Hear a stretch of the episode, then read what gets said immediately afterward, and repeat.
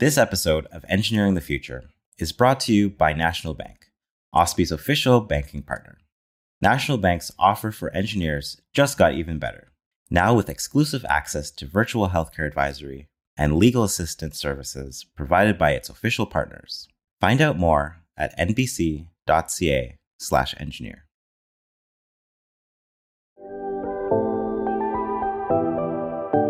This podcast is brought to you by OSPE, the Ontario Society of Professional Engineers, the advocacy body for professional engineers and the engineering community in Ontario. Today I'm speaking with Réjeanne Aimey, the president and chair of the Ontario Society of Professional Engineers. Rejan is a mechanical engineer with experience working in the automotive and nuclear industries in North America and is currently working in the consulting world. Réjeanne, we first met volunteering with OSPE as fellow board directors. And I know we're both passionate about creating a more diverse and inclusive engineering profession in Ontario. Before we talk about the work that we're doing in this space, that effectively you're doing in this space, how did you recognize that diversity and inclusion was an issue in engineering? Hi, Jerome. Well, for me, it was quite clear from the very beginning. Um, when I go back to my education, so I attended the University of Western Ontario in London, Ontario, great school. But one of the things I realized when I arrived is if you took a snapshot of the university at that point and you looked at all four years of engineering, I was the only black female in the entire engineering school at that time. And um, that was a very daunting experience for me as I didn't quite expect that to be the case. And that's when I began to suspect that, um, you know, the rest of engineering may have been like this as well. Um, I think there was a part of me that felt that because London, Ontario was a small town, that perhaps maybe more of the diversity would surround the metropolitan areas, such as like Toronto and Montreal. And so I think that there was a little part of me that was hoping that that was the case. However, you know, from my first internship um, in 2001 to when I actually got into the workforce full time up until now, um, that has not really changed. So, you know, it was quite clear to me, I would say around 2015, 2016, that um, there was definitely a problem in the engineering space. Um, and around 2017 is when I really set out to try and figure out why that was and, you know, what could be done to bring some more diversity into the profession. That's uh, that's an interesting fact that you brought up there at Western. I actually um, am a, fellow graduate of Western University as well. I can remember back at my time there, a lot of, uh, especially in mechanical engineering, mechanical was known as uh, the very being very white and very male at the time, and uh, women tended to uh, be in more of the softer engineering fields, such as maybe civil and chemical engineering, but mostly uh, it was dominated by white women at the time. Um, do you see that shifting or changing um, in connections with uh, engineering graduates today, or your your sense of what the um, engineering student body is currently, or do you see that we're still at the same stage it was 10, 15, 20 years ago?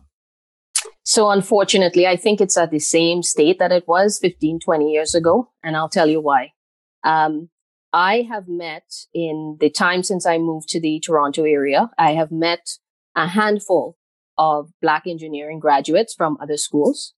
And it's interesting that whenever I have a conversation with them, it always comes out that they are the only one in their workplace. So even though you have a room, say, full of 10, 15, 20 Black engineering graduates, each one is saying that they are the only one in their workplace. So that sort of tells me, you know, that things haven't changed. And it also tells me that it has nothing to do with, you know, places like London, Ontario being less diverse the point is, is that you have places like Toronto where you have the diversity within a population, but clearly that somehow isn't translating into the engineering profession. And um, around 2017 is when I really, you know, started to try to figure out why for myself. um, because there was a genuine curiosity there. And, and I believe a part of me wanted to know what could I possibly do to help. So that really got me started on that journey. Interesting. Um, in the last year or so, we've seen um, a shift, as it were, in the kind of spotlight being um, shone on uh, racial injustices, especially in the United States, with all of the um, uprising in the summer. Um, Black Lives Matter movements have gone from being a niche topic to um, having uh, large swaths of the general public being on board with their message and the anti-racism demonstrations being seen across the globe and and being supported by demonstrations in all over Canada and Europe.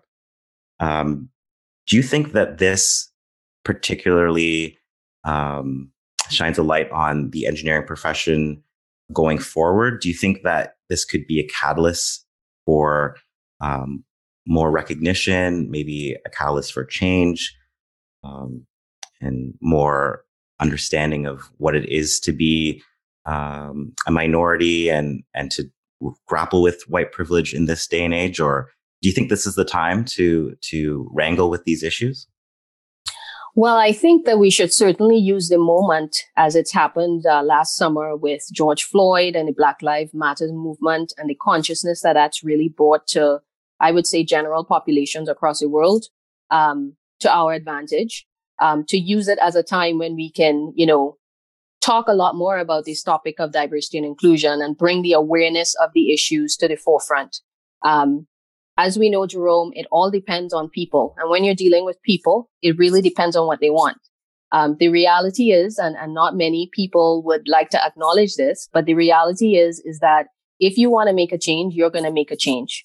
And what's been happening is to me quite clearly that the population is aware and has always been aware that there's been a problem. It is just that those who have been in, um, let's say, positions of leadership within a lot of these companies, they have gotten there based on their own hard work. Some of them based on nepotism. They haven't really done anything wrong.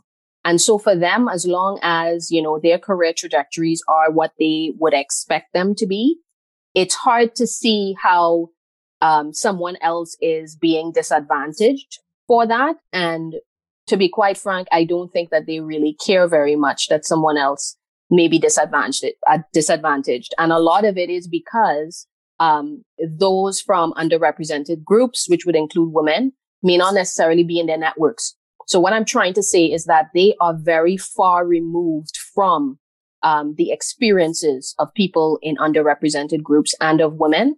And so from that perspective, it's really very easy to see how, you know, they are aware of issues, but not necessarily vested in resolving a lot of these issues, if that makes sense. So, so I, go ahead, Jerome. Okay. Um, that's interesting. So what do we say to these people that think that there is not a problem in, within engineering or any other professional um, vocation that uh, it's kind of hoopla and it'll die down and there's only a, a small subsect of people that think that there's a problem well, I would say to them that this is the point where you get to educate yourself. And that's what makes this whole, you know, Black Lives Matter movement and this new consciousness so important. Hey, you know, this is a, a new public interest issue that everybody's talking about. Now is the time. If you don't understand, you know, you can reach out to organizations like OSPE. You can ask for training. You can, you know, network with others and, you know, just start asking those questions to really start to get an understanding of what are some of the problems and, you know, how you can potentially help. Um, I know there are a lot of people out there who are very close to, let's call them social uh, justice type issues. Um, and they would be very happy um, in order to, you know, provide answers or to provide assistance wherever they can. So it really is just a matter of those people reaching out and, you know, asking questions, sort of step outside of themselves a little bit and, uh, you know, be a little bit uncomfortable. We know it's not going to be easy, but, uh, mm-hmm. you know, this is what we have to do if we want a much more inclusive and cohesive society. We hope you're enjoying this episode so far. At OSPE, we're here for you, making sure government, media, and the public are listening to the voice of engineers. You can learn more at ospe.on.ca. Exactly, exactly. Um, in addition to serving on OSPE's board of directors and now as president, you were the founding chair of the Diversity and Inclusion Task Force at OSPE back in 2018. OSPE members came together to discuss diversity and inclusion and to create change. Uh, knowing that there are barriers in engineering for underrepresented groups beyond just women, what part of this work are you most proud of? Well, quite frankly, I'm really proud of the fact that, you know, the OSPE board around 2018 decided to um, include underrepresented groups in the existing women's uh, committee and really have a diversity and inclusion task force, as you mentioned, that really looked out for the interests of all underrepresented groups, including women. And I say that because I believe it since 1995 that, uh, you know, in general, women and the federal government has been looking for ways in order to make women included much more, um, you know, into society. And when you look at, um, you know, what's happened over the last 20, 25 years, you can actually see that there has been inclusion of women, um, you know, w- both in the private sector and in the public se- sector.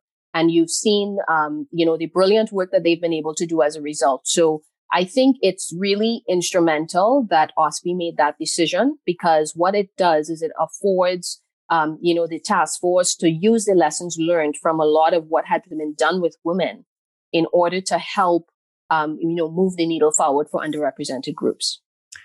Interesting. Uh, do you believe that women are a minority group?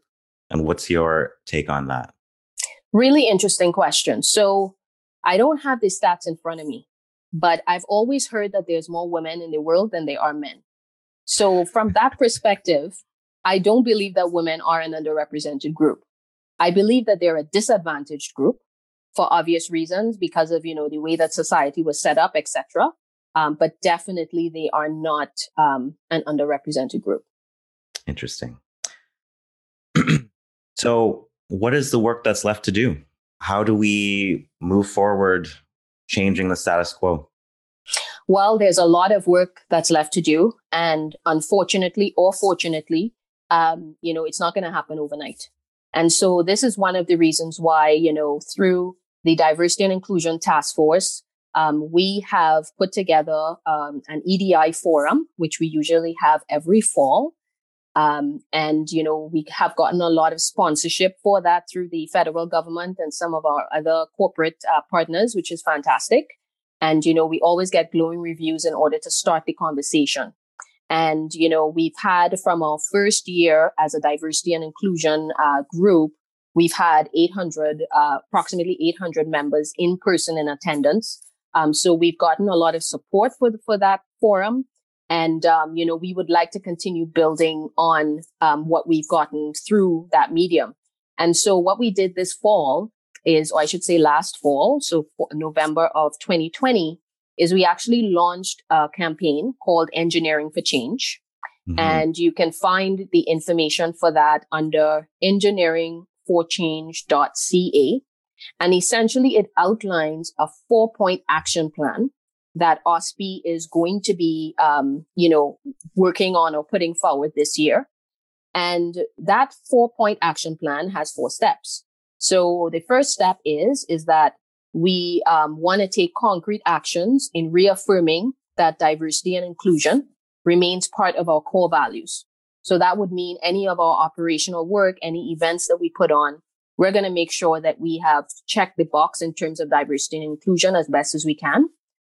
Second, we will be offering regular diversity and inclusion training to any members of the engineering community who seek it. So this is where those folks who aren't quite sure what's going on or want to learn more about what some of these potential issues are within diversity and inclusion, this is where they can reach out to us and we would be more than happy to provide that information to them.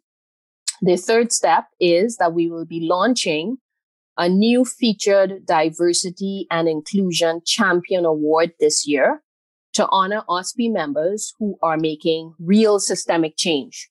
So this is where right.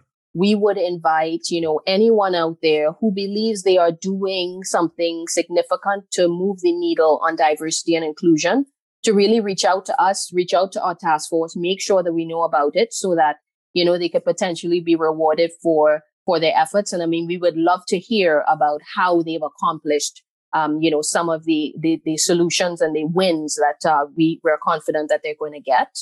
Right. And then finally, and this is the most important part, is that we are committing to convening a summit of engineering leaders to develop an industry wide action plan. So we are recognizing that, you know, as OSPE, as the advocacy association for um, the engineering profession in Ontario, that mm-hmm. we alone will not be able to do this. So we are inviting all of our partners, all of our corporate sponsors, all of our members, anyone out there who basically hears about what we're doing if you believe that you can help, if you believe that you can help us to formulate an appropriate action plan that is going to help us to move the needle on this um, as soon as possible and as effectively as possible, right. we would like to hear from them. Great. Oh, absolutely. Um, I want to touch on um, this past fall. Um, since the uh, launch of the Equity, Diversity, and Inclusion Conference, which has been a marquee event for OSPE every year. Um, last fall, it was a virtual conference, mm-hmm. and it attracted around 1,500 engineers and professionals in STEM um, to create awareness for change. Can you tell me a little bit about uh, the conferences before last fall and how uh, the virtual conference actually turned out? Well, so if I if I have my numbers correct, um, let's say maybe ten years before 2017, every year, OSPE had um, what they call the Claudette MacKay Lassonde um, Forum, which was put on by the, um, the Women's Committee, we'll call them, every year, and it basically focused on a lot of the issues that were very important to women. So, for example, pay equity, right? Um, and so they would invite a lot of speakers. And I would say on average, um, those forums probably had approximately 50 or less, um, fewer people who would be in attendance. And they were all in-person events because that's, you know, typically the type of event that uh, OSPE put on. Um, in 2017, so three years ago, that was when um, the decision was made to continue with the spirit of that forum, but to also include underrepresented groups. We wanted to broaden, you know, um, how we were approaching this issue. And quite frankly, a lot of our partners, including the federal government, was very eager to hear about diversity when it includes all underrepresented groups. So our very first uh, forum in 2017 um, had approximately 800, uh, you know, attendees in person in Ottawa at the Shaw Center, downtown Ottawa. Um, very well attended. Um, it's amazing. You know, Isn't yeah. that pretty astounding? 800 people for the first, for the launch? It is. And I mean, you know, kudos to OSPE staff for, you know, being able to, to get an event of that caliber off the ground and, you know, the, the kudos that it, it's even brought to our organization from our partners was really good because it aligned with what a lot of our corporate partners were looking to learn more about and really to get a lot of those conversations started. So I would say it's really from um, that very first EDI forum, let's call it, mm-hmm. you know, when we started to get a lot of traction on these types of issues, um, both inside and outside of the engineering profession. And so since then, um, you know, every year we've added a few more members, you know, but this last November, you know, because of COVID-19, um, we were forced to have that conference virtually. And as you mentioned, um, we had approximately 1500 engineering professionals. I believe there were around 2800, um, you know, uh, people who registered. So we had quite a few people who were interested in this inside and outside of the profession. And I have to tell you, the number of people who have reached out to me since then, being so pleased that, you know, we have, you know, we're taking this so seriously. you know, t- just tells me that everyone wants a sense of belonging. And that's what this gives them. And, you know, I'm also, you know, pleased to say that it's not just people from underrepresented groups that right. have been attending this. It's, you know, everyone. And I think, you know, that's, it's a very positive indication that's that, important. yeah. And, and that we, you know, we can actually get the traction that we want off of doing forums like that. Mm-hmm. You say track traction. Um, how do we keep the conversation going between conferences? What happens between in within the year, you know, Christmas time, summertime? What what should we be thinking about to keep the well, conversation going? Yeah, uh, definitely keeping the conversation going would be, um, you know, for those who believe they have subject matter expertise in this area, I would invite them to reach out to, you know, our diversity and inclusion task force. You know, maybe there's something that they can do to help us. Um, you know, OSPE is going to be working on this action plan. So again, you know, if you're somebody that feels you have, you know, the expertise or some really good ideas of how we can do this, please don't hesitate to reach out.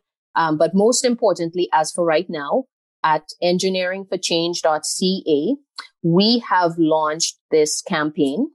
And on that website, there is the ability to tweet. So there's a very generic tweet.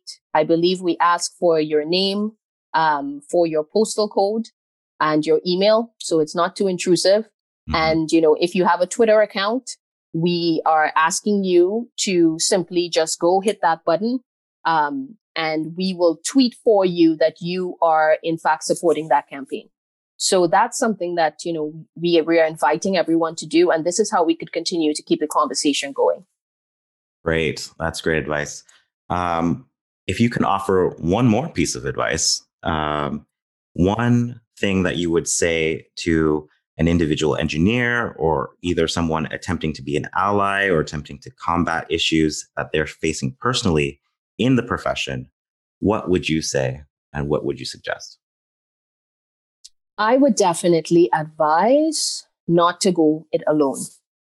Um, so I would invite them to reach out, not necessarily to OSPE, but I would invite them to form a group within their own social circles to really discuss what the issues affecting them are. Um, because this diversity and inclusion problem, um, you know, needs to be approached from a very holistic point of view. And sometimes you need to ensure that you understand and realize the full um, ramifications of the situation that you're in and to ensure that you may not necessarily be overreacting with regard to um, whatever you think the general situation might be. I think it's really easy because of how sensitive we are as human beings and, you know, how we, we do a lot of things based off of emotion where some things can be misconstrued. And so instead of labeling um, something systemic racism or, you know, even beginning to utter those words, I really, really suggest that you talk to at least three other people about, you know, what you're going through and get some, some good advice as to how you should potentially proceed. Great. Thank you so much for giving great advice today, uh, Réjeanne, and uh, taking the time out of your busy set schedule. It was my pleasure. Thanks, Jerome. From all of us at OSPE, the Ontario Society of Professional Engineers, thanks for listening. Please be sure to subscribe so you don't miss an episode.